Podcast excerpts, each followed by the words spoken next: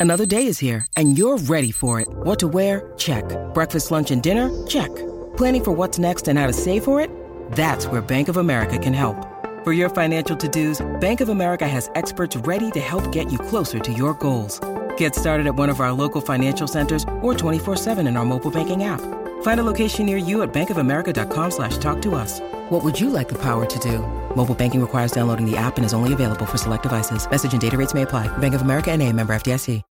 When you need mealtime inspiration, it's worth shopping Kroger, where you'll find over 30,000 mouthwatering choices that excite your inner foodie. And no matter what tasty choice you make, you'll enjoy our everyday low prices, plus extra ways to save, like digital coupons worth over $600 each week. You can also save up to $1 off per gallon at the pump with fuel points. More savings and more inspiring flavors make shopping Kroger worth it every time. Kroger, fresh for everyone. Fuel restrictions apply.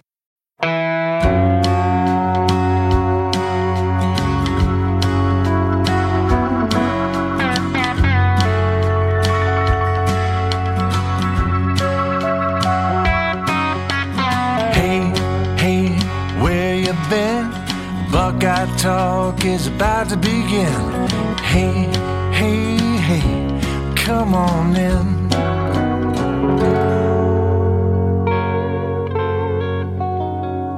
Welcome back to Buckeye Talk. I'm Nathan Baird from Cleveland.com. Along with Doug Lesmerises, Stephen Means is on vacation. We're kind of just rotating people in and out throughout the summer, and this is his week or two, I think, to be gone. So uh, he'll be back with us soon. But today it's just Doug and I for a, a two man edition of Mark It Down Monday.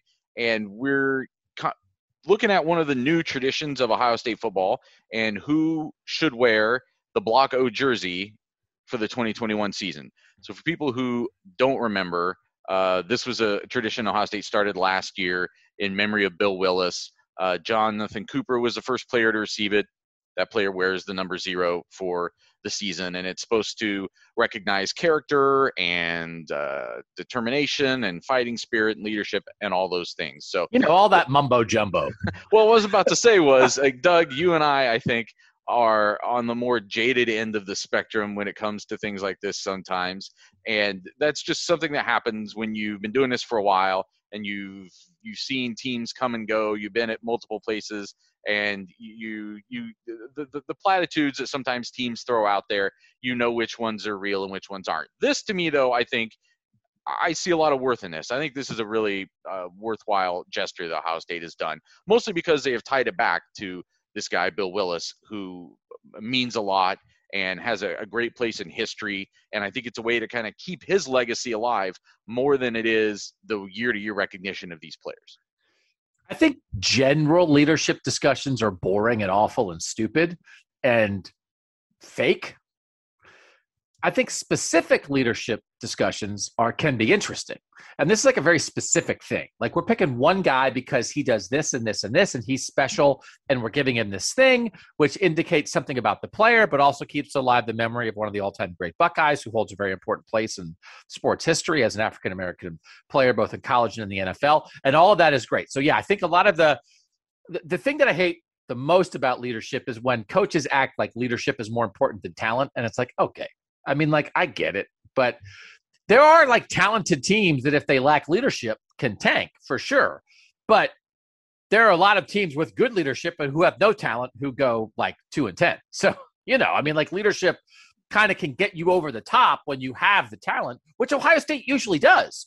So then Ohio State, I mean, often leadership can matter, but I do think we can do a lot of mumbo. I was making fun of like the mumbo jumbo, like character or integrity. I mean, really, is that the is that the corner I want to stake out on Buckeye Talk?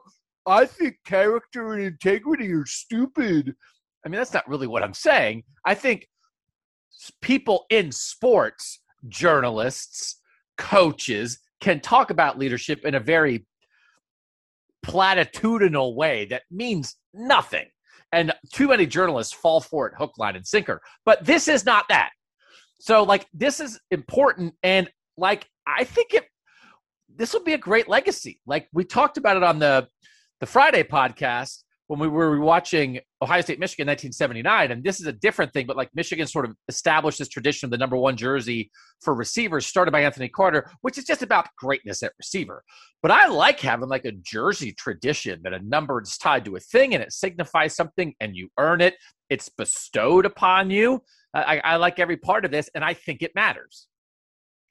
So, for people who don't know, I wanted to quickly run through the Bill Willis history because I think he is, I mean, obviously, someone coming from the outside. I knew nothing about him before I got here and really didn't still know anything about him until Ohio State puts out a press release last year about the Block O Award. And that's on me and that's on, I guess, all of us who should know more about this sort of thing. But Bill Willis is a guy from Ohio, um, from Columbus. He, after high school, he was such a big recruit and and recruiting was such a madhouse in the 1940s that he took a year off and worked.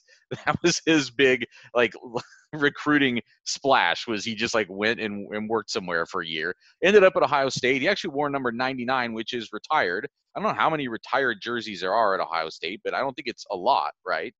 It's most. I think it's the Heisman winners and him, right? If so I'm not mistaken. It, it's a it's a it's a small group of guys. Um, he played on OSU's first national championship team in 1942.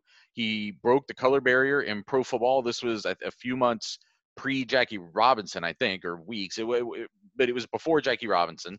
Um, he was an All Pro every year of his NFL career, according to one thing I saw. And then after he got done with football, he came back to Columbus and took a pretty modest job and was just helping youth in the community. I mean, that's the kind of guy we're talking about here. It's it's as, again as much as you and I sometimes kind of roll our eyes because you know players come and go, whatever. There's always good leaders. There's always good guys on every team. But man, this guy did some things that like should endure and, and are very deserving of this kind of award. Yeah, which is why I mean things just came together, and I, and I don't. I, I honestly, I mean they did this whenever like a year ago. I don't like I don't know whose idea it was exactly. But like whoever it was, well done.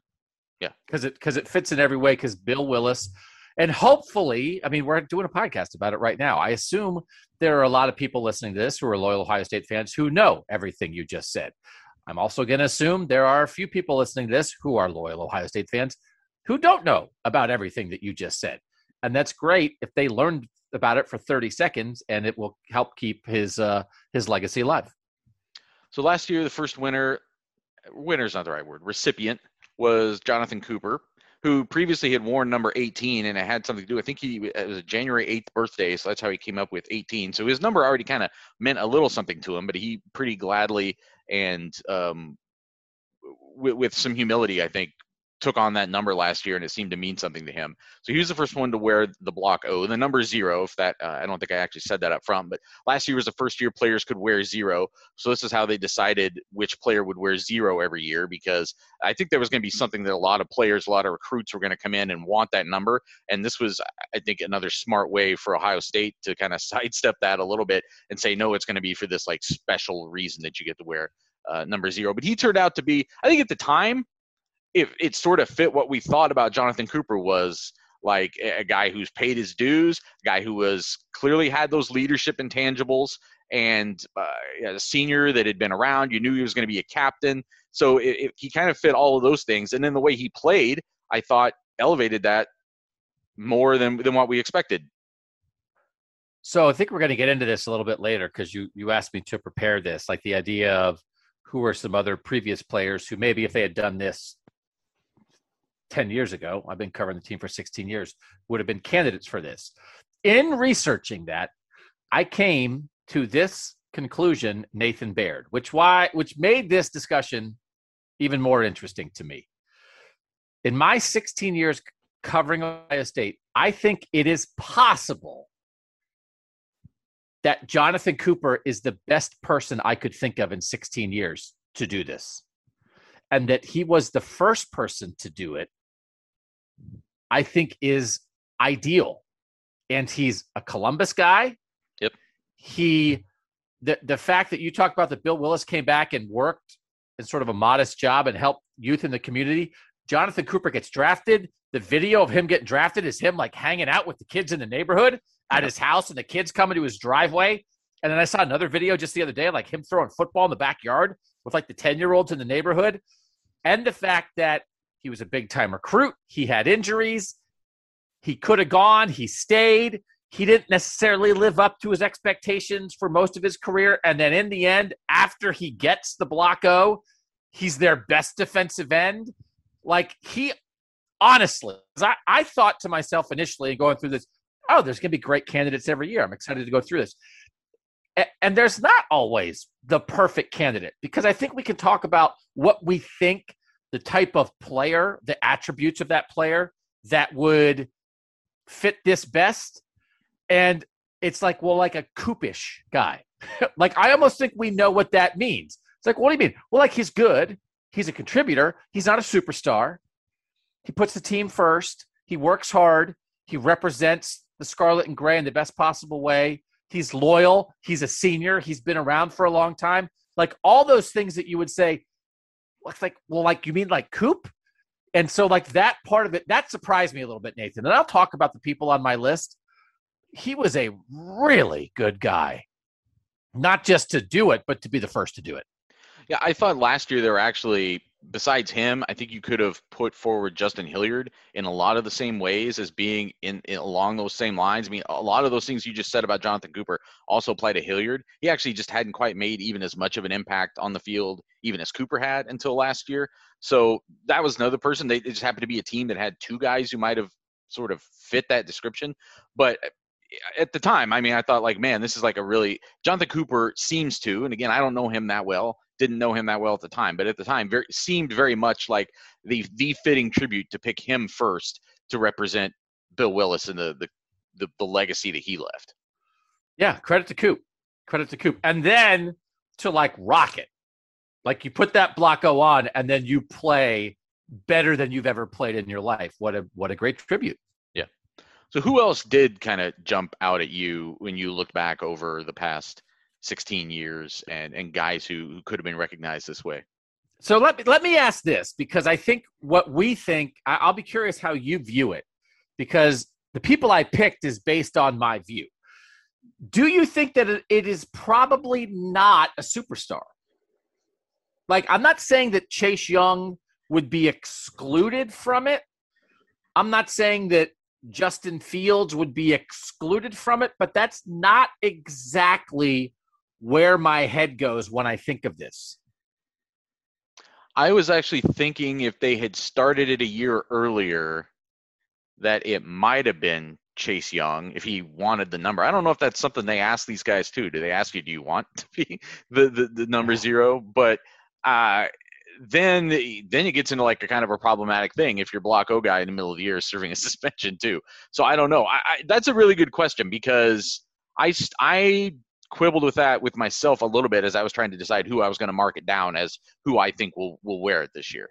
Because like to me, there's a thing of like, well, you probably should be at least like a starter or a co-starter or something, right? You're probably not a walk on who only plays special teams. I mean, I mean, maybe you would be, but like, you, people have to know who you are, right? But I, I don't think it's a superstar thing because I think it's like, I don't know. I mean, Bill Willis was a superstar, but but like there's almost like an underrated quality to it, right? That it's like a guy who's like team first, character, integrity, all these things, but maybe doesn't have a million other ways to get recognized. Because like if Chase Young got it, be like, oh, Chase Young, he's a Heisman finalist, he set the sack record, he's an All American. Oh, and he got this jersey thing too. You know what I mean? We're like Jonathan yeah. Cooper's like Jonathan Cooper's like a really good player, but like this is the best sort of thing that happened to him in his career. So let's let's talk about 2019 because you were here for that. You're saying maybe it would have been Chase Young. The three names that I wrote down for 2019 were Davon Hamilton, mm-hmm. veteran fifth year defensive lineman who was a really good player, an underrated recruit, worked his way into position, just like does everything. I think very Coop esque in a lot of ways, except that Cooper was a bigger recruit. Uh, Jordan Fuller, who was like a guy we thought at safety that sort of like held the defense together and just like a smart, he's like an academic All American kind of guy. I thought Jordan Fuller made sense. And then Austin Mack at receiver, who is like a very involved guy off the field with social justice issues, like that kind of thing. I think takes like would take this kind of honor like really seriously. And again, was like was like a very good receiver, but was not a superstar here at Ohio State. He's in the NFL, but I mean was not a superstar. So like those three guys to me all fit it a little bit better than Chase, and I only because like Chase is too good, and maybe that's unfair, but that's kind of what I'm thinking. Well, but like Bill Willis himself was a great player. No, it I wasn't know, like he was a, a a glorified manager. Like he was he was legit. So I think that's I understand completely what you're saying, and whether that there's there's a very modern way that we look at these things sometimes that I think creeps into this a little bit. Like we don't sometimes give the superstars credit for those little character things, and we maybe sometimes give the guys who aren't as good too much credit for their character.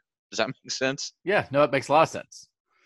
Like you're ah, you're not that talented. You must be a great guy because you're starting at Ohio State. Nah, Yeah. you don't seem that good to me, but boy, you must have a great work ethic. It's Your- like your ah, maybe your scrappiness really makes up for your five nine uh, 40 speed and yeah. complete lack of strength. So Speaking about myself, that would be what they'd be saying about me. so I so I, I'm I'm a little torn with it, but I, I'll go in reverse order. So those are the three guys I got in 19, 2018, and, and does it have to be a senior in your mind? That was another question I had. We were, I was going to bring up later, like as we kind of set the parameters for who it should be for this year, because I think there are some compelling candidates. I put out a poll as to who. I didn't ask our readers, our texters, to mark it down. I just asked them who they thought it should be, and I only gave them seniors as options. I think I gave them an, an other that they could write in, but I, I, I could totally be. There's there's one big example in junior class that I think needs to be talked about, Okay. or maybe two actually, maybe two. Do we want to take a quick break before I list my guys? Sure, we can do that. Why don't we do that? Let's do that. Let's take a break, and we will come back, and and Doug will keep uh, reminiscing on Block O candidates from the past here on Buckeye Talk.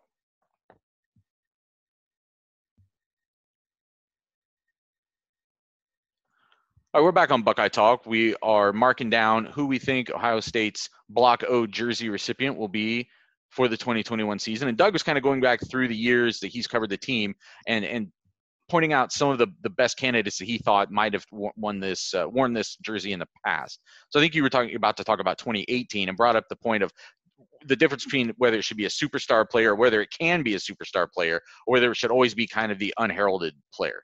There are some very good players on my list, though. I will I will Okay. say there's at least one American on my list.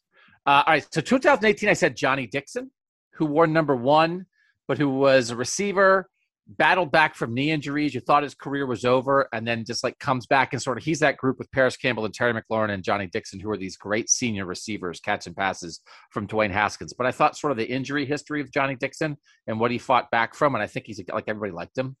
Um, 2017, this is a really good player. I thought Tyquan Lewis fits a lot of the coop kind of stuff, but also, by the way, he was the Big Ten Defensive Lineman of the Year one year. So he's like a step up from Coop from a talent and production perspective, but he has a lot of the same, I think, qualities in sort of humble leadership, gets all, everything out of his talent. I mean, the guy's a second round pick in the NFL. But I also thought Chris Worley was a guy who was just a great, I thought, just like waited his turn behind Darron Lee, just a great kind of like, I was going to say ferocious. I mean, he just got after it. I just really liked Chris Worley and the way he handled himself. Um, and not that it has to be an Ohio guy. Dixon's not an Ohio guy. Fuller's not. Max not. Hamilton was. Worley was. I think I like in a tiebreaker because Bill Willis was from Ohio. Maybe you lean that way a little bit too. Like 2016, I did him a great guy. 2015, I said Joshua Perry, who was just like I mean he's their leading tackler. He's not underrated, but I mean it's like, it's like a guy who just took care of business. We see him on the Big Ten Network now. He is just like a consummate guy you want in your program from top to bottom. I think Josh Perry would be great at it. 2014 national championship team. Darryl Baldwin was the right tackle, won the job as a fifth year senior, guy from Solon. Just again, fought his whole career, winds up being a one year starter for a national championship team. I thought Evan Spencer, though. Evan Spencer's a starting receiver, but he's known for his blocking, right? Kind of always had that legacy of like, he's on the field, you need him on the field, but it's not because the way he catches the ball, it's everything else he does for your team. And then Steve Miller, who was another like a, he was a senior that year, the defensive end. Again, kind of like fought to earn a role. 2013, CJ Barnett at safety, who is now back with the team in that Ryan Stamper role. He went on to be a, a police officer, and now he's back, sort of like as the player liaison for Ohio State. Like that's the like that's what Jonathan Cooper might be in 10 years. Like that's the kind of guy. It's like, oh, the block O, and then he's a guy that you want around the program, around your players. I thought CJ Barnett was good. 2012, Urban Meyer's first year, I thought there were three candidates. Christian Bryant, who who also was around in 13. I think the other thing that could happen too, Nathan, is like if you have two great juniors, you might give one their junior year and one their senior year. If you kind of think, well, there's not a great senior, but we have two great juniors. So maybe Bryant would be more like 13. But Christian Bryant, uh, Zach Boren as the fullback turned linebacker, and then John Simon, who's like an excellent player, but he's the guy that Urban Meyer has compared to Tim Tebow in terms of leadership just like I, think one of the best leaders Urban Meyer's ever seen. 2011, that kind of weird year, the Luke Fickell year, I didn't have a great guy. 2010, Cameron Heyward, who's like an, a multi multi time All Pro in the NFL, was an All American at Ohio State, but again is just like stuck around for his fourth year, just like he's the consummate Buckeye. I just I don't know what else you want from a football player. He had the tough situation in his life with his dad, Ironhead, passing away and he just came here and got it got after it from his freshman year. Great Buckeye. 2009, I had Chimdi Chekwa or Kurt Coleman. Again, just two guys in the secondary who just got after it.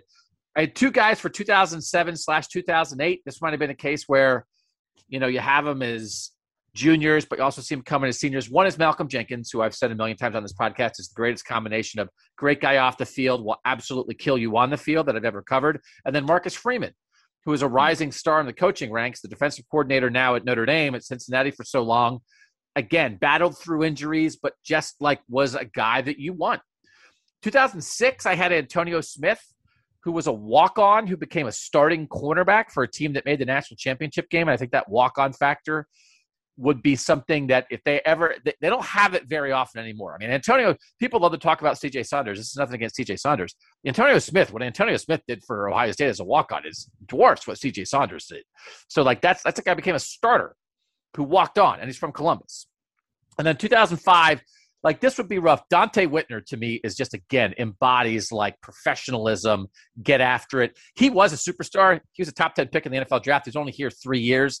So 2005, a third year junior maybe isn't going to get that. But Nate Salley, Nate Salley who is again went on to be on the board of trustees at Ohio State, is just the just the consummate. He's like Coop in the defensive backfield. Was not a superstar player, but was like a really reliable multi-year starter at safety. So I, there's a lot of good candidates. Most years there's at least one really good candidate, but I honestly I don't know that any of them fit it better than Coop. I think that's a that's a great look back. And I, I think you bring up some good questions as far as like, should it be, does it have to be a senior? Does it have to be someone who is like a vocal leader? Because Jonathan Cooper was clearly like an emotional vocal leader, kind of like a, just an explosive guy on game days before he ever got on the field with just some of the things you saw from him on the sidelines in the locker room and sort of things.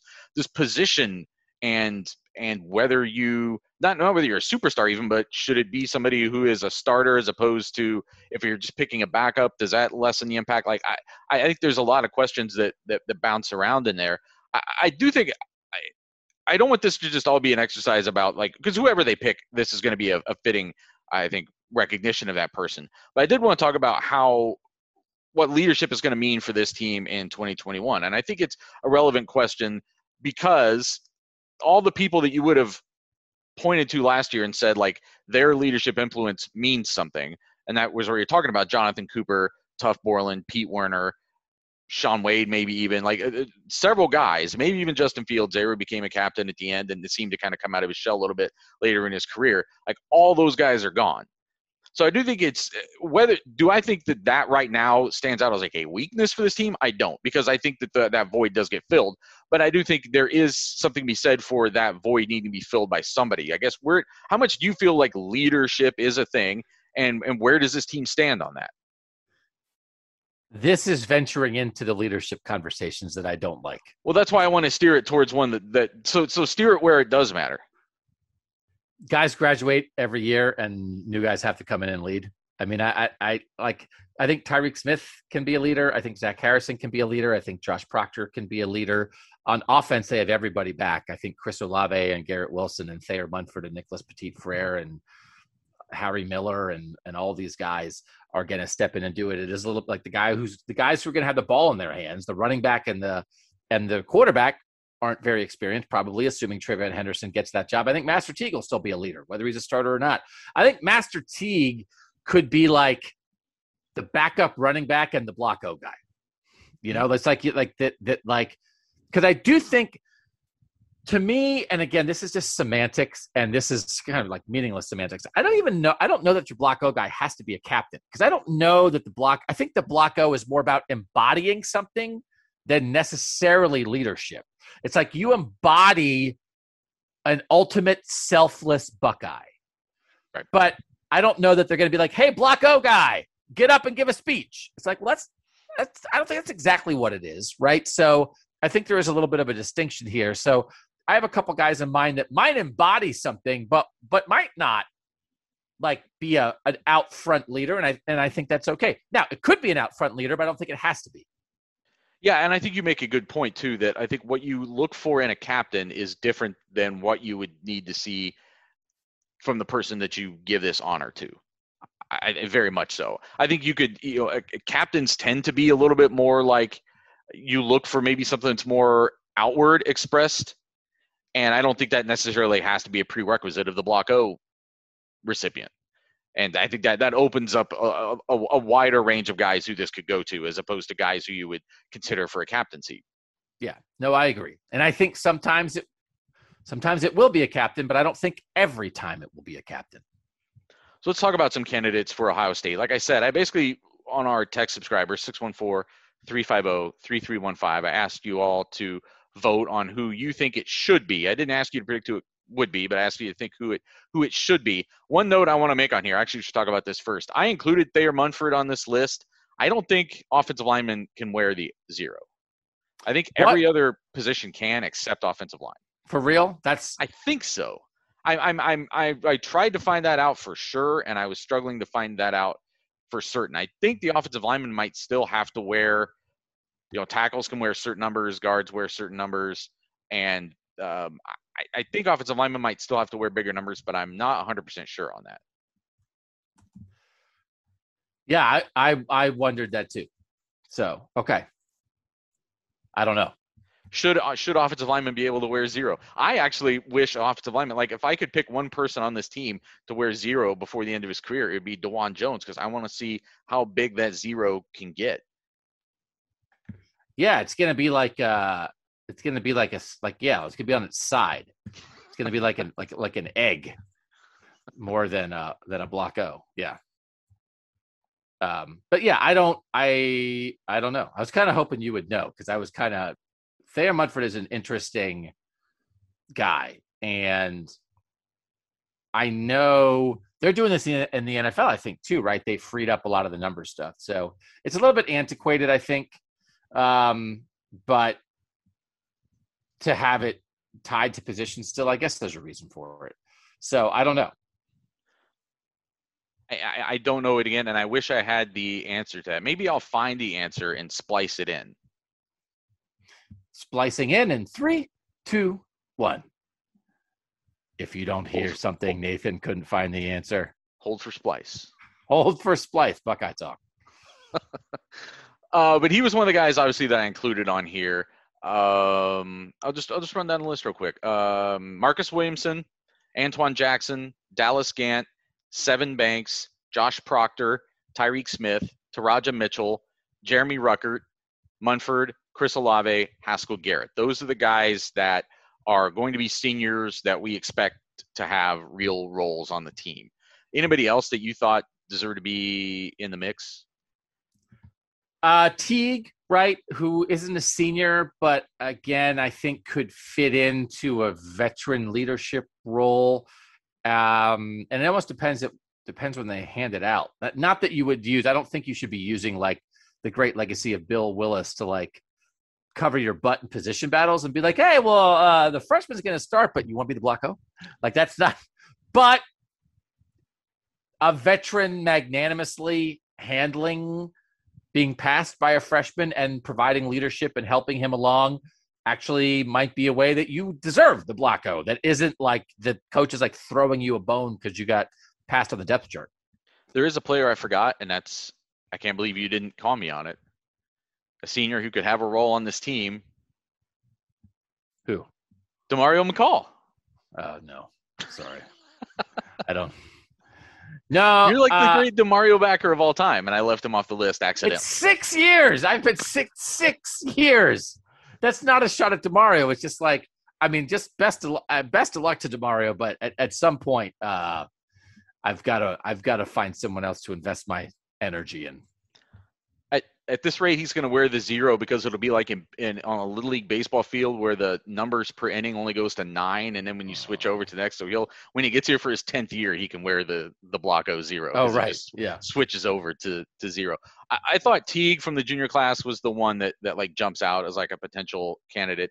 I also think though Zach Harrison, the way they've talked about him this off season, made me wonder if that was, and he's another guy who's got the Columbus ties, another defensive side of the field kind of guy. So is if that was someone who they would put in the mix, but I, I think there are other guys who are probably ahead of him right now. If, if I was guessing, Yeah, and again, just because I mean he could be back as a senior, but I think I think like I think Tyreke Smith might be just a little bit ahead of him, um, just based on Yeah. being a senior. Yeah, and I thought somebody brought up a good point, and I can't remember if it's one of the one I was planning to read, but somebody said something along the lines of this could end up, you know, the coaches are the ones picking this, I think, or maybe it's other players on the team, I don't know, but like it's they're going to see things that aren't necessarily out there in the public, so it could end up being somebody that's like completely off the radar a little bit, that not not the obvious choice for for us based on what we know from from everybody on the team. So all right, we're going to take another break there. When we come back, we are going to share how the texters voted for this and give you our pick for who should wear the block O for Ohio State in 2021. You're listening to Buckeye Talk. All right, we're back on Buckeye Talk, marking down who we think should wear, will wear the block O jersey for Ohio State in the fall of 2021. Doug, who do you think won the text vote? It was a, they got 54% of the vote. Haskell Garrett. Haskell Garrett was the runaway winner, 54% of the vote. Who do you think was number two? Uh, Tyreke Smith. Tyree Smith uh, did not get much support at all. Actually, there were only three guys who, three guys combined to get about 92% of the vote, and he was not one of them. Huh. Was it Thayer Munford? Munford was third. He got about Okay. 16%, and Chris Olave got 22% of the vote. Okay. Um, I wanted to kind of run down some of the thoughts that people had. Like I said, Garrett was the, the runaway winner, and obviously um, would have been a guy who I think there was a compelling case for just based on what he ended up doing last year, even had he not got shot in the face very soon before the season started, having to go through that and come back and then play the way they did. Here are some of the, the text responses uh, from the 386. I will go out on a limb and say if you step in to help a damsel in distress, get shot in the face, and then rehab and play two months later at an All American level, you were considered Block O qualified. Well, that's pretty succinctly said. Uh, Anthony from Finley. For the survey, I was originally going to pick Chris Olave because of what I think he means to this team. But you know who else has been on an incredible journey that made national news several times last year? Haskell Garrett. I know we're all kind of tired talking about that incident. Sorry, Steven. But when you think about what the block O jersey means, toughness, accountability, etc., how can you not choose Haskell Garrett? Uh, from the 614, I feel the block O should go to Haskell Garrett. I mean, toughness and character. He took a bullet to the face, breaking up a fight, came back and was just awesome and never would bring it up or use it as an excuse. Kind of what you want a player to be representing your school. There several people picking Haskell Garrett. Uh, before we give our our choices, just w- your thoughts on how he he he fits this description. No, I mean, I, I mean, it's what the texter said. I mean, not everybody can see it. It's, I mean, it's an unbelievable story that we still have not heard the full telling of. He's going to tell it to somebody.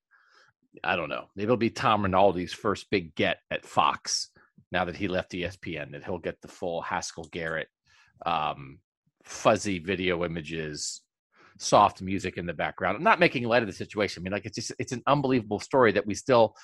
I think Haskell Garrett going into this year, somebody will tell that story.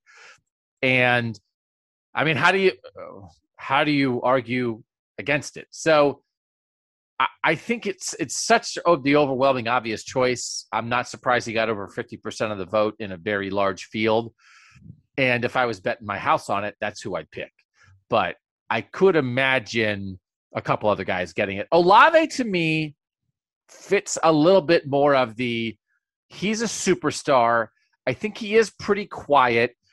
It was kind of a big deal when he changed from 17 to 2 last year and he's kind of got that CO2 thing going now. Yeah. COO, that's a, that's, that's like a thing. Chief operating Well, officer of the offense, right? If he was like There's there's that. There's also the fact that CO it'd be like carbon, oxygen, oxygen, still be CO2.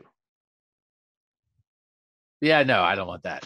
That- but so I just I don't think it's going to be Olave.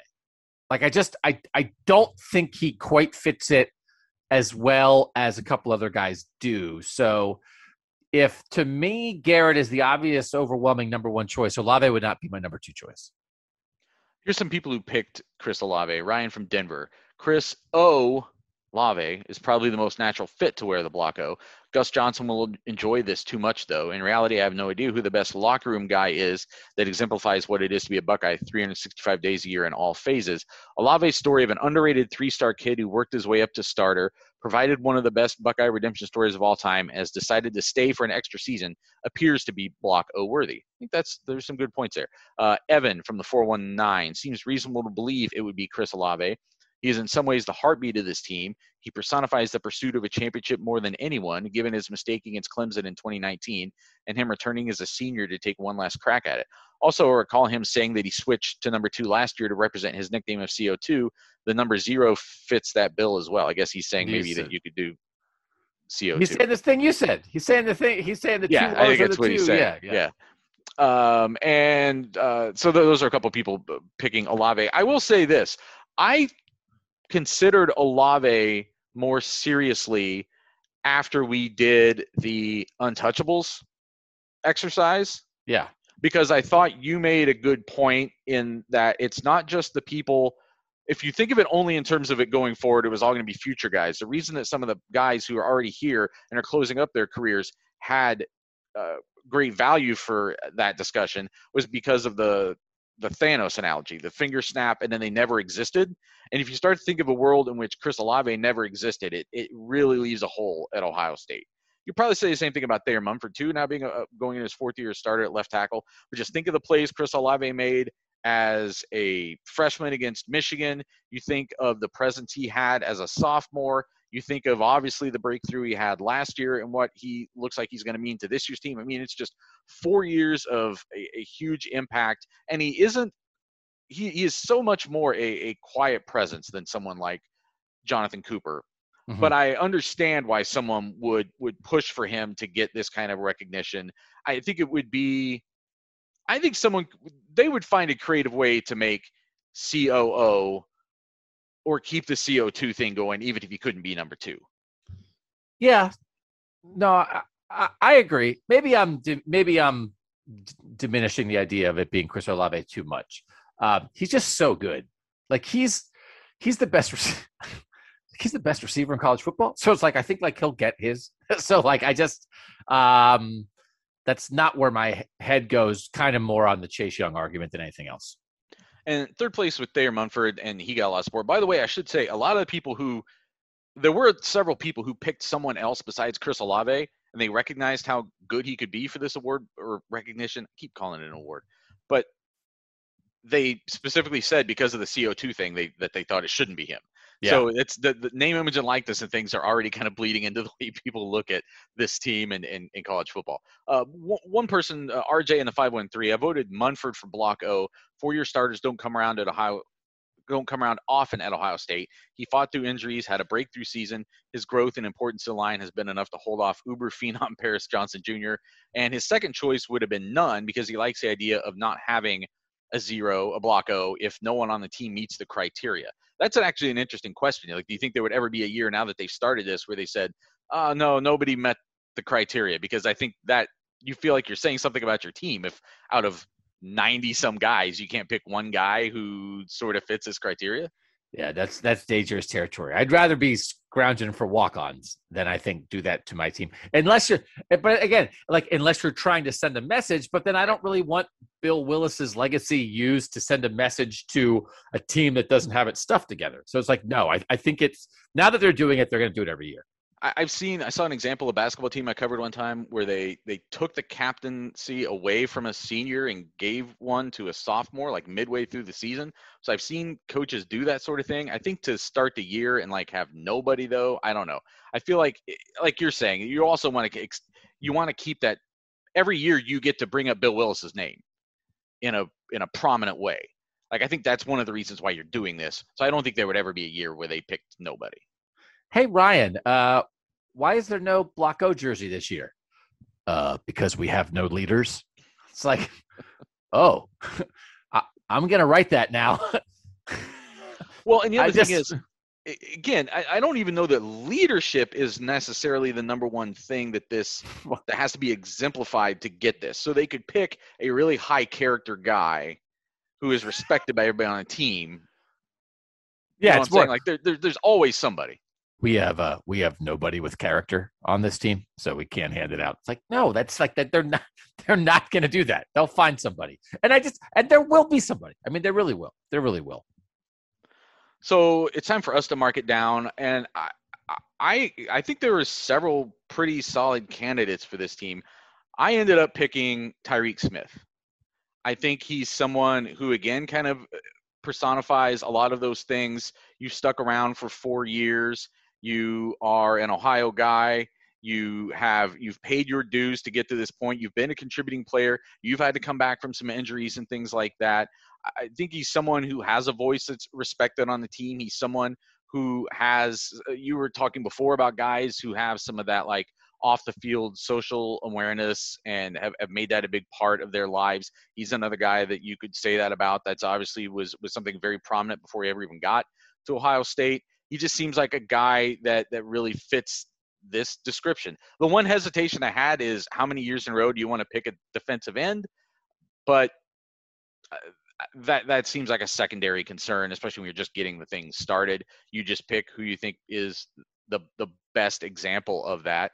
And uh, with his like very like sort of out, I, I I definitely see him. This seems to be also a year where he can take some of the space that Jonathan Cooper vacated in terms of leadership and things like that. Cooper had been here for a couple years, being a very like vocal, out front presence, and this is a, an easy way for him to kind of just naturally step up and accept more of that this year. But also, uh, it's it's also a guy like Jonathan Cooper last year who more is going to be expected of on the field. Yeah, I mean, I, I think it's a really good pick.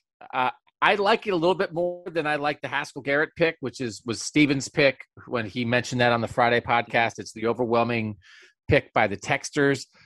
Just again, it's like Haskell Garrett was an All American last year. Like he's he kind of I mean his story is is unbelievable. But sort of before last year, I don't know. I mean, he was a good player. I don't know that he had a exactly what his impact was on the team. He has an unbelievable story, Definitely. but again, I, I yeah. think he'll get his. I think Olave is going to get his, and so I would pick, and and I do if we're assuming that he's allowed to do it, and I do, I, I do think maybe he is. I would pick Thayer Munford. That that he had a difficult upbringing. He fought to get here. He sort of had to make sure that he got all of his academic stuff in order so that he could uh, be ready to be at Ohio State. He fought for that. Ohio State fought with him. Um, people at Massillon fought with him. His mother fought with him, like like not fought with him, but like were behind him to fought for him. Put, yeah. Fought for him to get in this situation. And as that texter said, I mean, he's a four-year starter at left tackle, and he the back injury, and then he's back from that, and he has just and he is like the block. Oh, right, like he's gonna block everything, and so. Mm. While he blocking, oh yeah, while he also, I think, is going to get his because I think he's going to get some individual rec- recognition this, this year. He kind of hasn't as much so far, but he is an Ohio guy. Uh, he's, and I think he's still. We do talk about him a lot. We kind of did a whole podcast on him with the PFF guy. But I mean, what he has done for this team is gigantic. And again, the Thanos snap your fingers and he's gone. They just I don't know who their left tackle is for the last three years. So I think he's incredibly important. I think he is he's been a little behind the scenes in a lot of ways along the way. He's fought through some stuff. um, both physically with the surgery and in his life. And I, and I just think he would really fit it. I really do think he would fit it. And I think he would embody it. But I think Olave's only knock is that he's too good. But I do think Garrett and Munford and Tyreke Smith all fit it like pretty darn well, really. And and and if you're okay with, you know, an All American who's going to be a top 15 pick being it, then Olave fits it too you know Munford having gone through just so much stuff before he ever even got to Ohio State, like you said, just a, a, tough life. And then let's not forget, like he came back this year. Like he didn't, he doesn't have to be here. He came back this year. Um, football was, I think, obviously some motivation, but there were obviously some other things in his life that were motivating him to come back at Ohio State. He was like my number two guy, but uh, as I was coming to a decision, but uh, I, the more I think about it, it's like he's an O lineman he blocks people. Like there's a lot of fun you could have with that. If so, it, the other reason, kind of almost my tiebreaker was I wasn't sure whether or not he would be allowed to. I don't know for sure that offensive lineman can wear a, a zero, but I think it, it puts that if if it can happen, it's almost the first time Ohio State has a chance to give it to an O lineman. They should because then that means every single game somebody's going to be watching Ohio State and see there's a lineman down there wearing zero, being like, "What's the deal with that?" And there's a story behind it, and people are going to go find that story and yeah. every every broadcast is going to bring it up. Oh, you know, he wears the block oh because of these things and Bill Willis, and then like it's that story is going to just keep permeating. Yeah, no, I think it I think it makes a lot of sense. And again, maybe you have dropped in the fact already that he can't, and then my opinion is invalid. Buckeye we talk. think we think he can. We think he can. We think maybe I misread something earlier. The one source I found that casts some doubt. We think that everybody can wear it. Now it's a question of whether they will want to or whether they'll let them whatever what, what ohio state decides to do with it but we think he is eligible yeah i think he should be i don't think if if if i don't i don't remember from when i reported on this at the time i don't remember there being them saying everybody but certain positions can wear a zero i think it was up to anybody can wear zero so i'm yeah. pretty sure he's eligible yeah i think that's right the the other vote getters I want to run through this real quick. A lot of several people got zero or just a couple votes. There were a handful of votes for Jeremy Ruckert. I think that's a good candidate. Yep. A handful of votes for Teradja Mitchell, another guy who stuck around and, and paid some dues. Uh, Tyreke Smith got some votes. Josh Proctor. I guess those are it. Those are pretty much the only. And then uh, Demario McCall. I I do think it's like even like a guy like Mitchell and Gant. I just like they have they haven't played very much. They're right. expected to start this year, but they haven't contributed so far nearly to the degree that Tyreke Smith and Haskell Garrett and Chris Olave and Thayer Munford and Jeremy Ruckert and other guys like that have. So I, w- I would lower guys like that. I, I think when you get it, and while Coop had his best season in the block O, he had done things for the team previously, right? He had shown right. that he's a good football player, and it's just one of those things. I think. I mean, every coach says is this. It's it's hard to lead if you don't play, right? It's hard. You don't want your best leaders to be guys on the bench. So, I, I think there's a there's a playing time component of it that I think would go into what have you already done. And I think again, one of our texters said it well, and that there could be some stories behind the scenes that we still don't know yet. We haven't found them out through our time around the team and they haven't been publicized. And maybe it comes to find out that, oh, you guys have no idea what Dallas Gant was doing for these guys last year during the pandemic or whatever. And that's why. Um, so I, I leave open the possibility it could be that. But I think we've identified some some pretty strong candidates and it'll be interesting to see. Now, last year, it didn't get announced until October. It got announced like right before the season, I believe. Because I know I was in Indianapolis, like helping finish selling our condo, and I was sitting on the floor writing up the story about Jonathan Cooper. So I assume this will come out in preseason camp. So it might be August-ish when we find out. I would not be surprised if this is announced at Ryan Day's Tuesday news conference the week of the game. Although it's not going to be a Tuesday news conference because they play Thursday, so everything's going to be moved up. We'll probably have that first probably the week before. But yeah. I would imagine it'll be the week of the game. Hmm. That like it'll be a game week announcement, like, "Hey, camp is over. We're in game week prep. Here we go before I start my Minnesota news conference, I am here to announce the Block O recipient for this year is blank. That's how I would guess it would go. Makes a lot of sense. Stay tuned for that announcement. Stay tuned for more Buckeye talk this week. No, Steven, I am going to have PFF again, though, this Friday. We're going to have some recruiting intel. I'm going to be out at the day camps this week, just sort of hanging out, seeing what I can see. Kayla Harvey, our correspondent, or she's our intern actually, I guess, for the summer is going to be there. I'm going to try to get her on for the Thursday show. She doesn't know this yet. So if I don't email her before Monday, and if she listens to this, she just found out she's going to be on Buckeye Talk. But I need to email her today and, get that lined up. But I think she'd have some great insight as to someone who's doing this for the first time, and and and she's out there each week calling recruits and uh, like to find out what's going on with uh, what she's finding out from them directly. Anything else our, our, listeners need to know about the show this week? So let me tease something, um, and this is this is all good. It's not bad. I have an announcement on the Tuesday pod. And what the Tuesday pod is going to be will tie in to that announcement. So get ready for that announcement. And that's what the Tuesday pod will be. And you can find that out in a day. Interesting. I'm Does not sure you know everything about what is being announced, and I'll tell you when we get off the air here. Okay. I, I think I have some idea, but yeah, you can fill in the the missing details as we do here every day, five days a week. Force Doug Reese. I'm Nathan Baird. That was Buckeye Talk.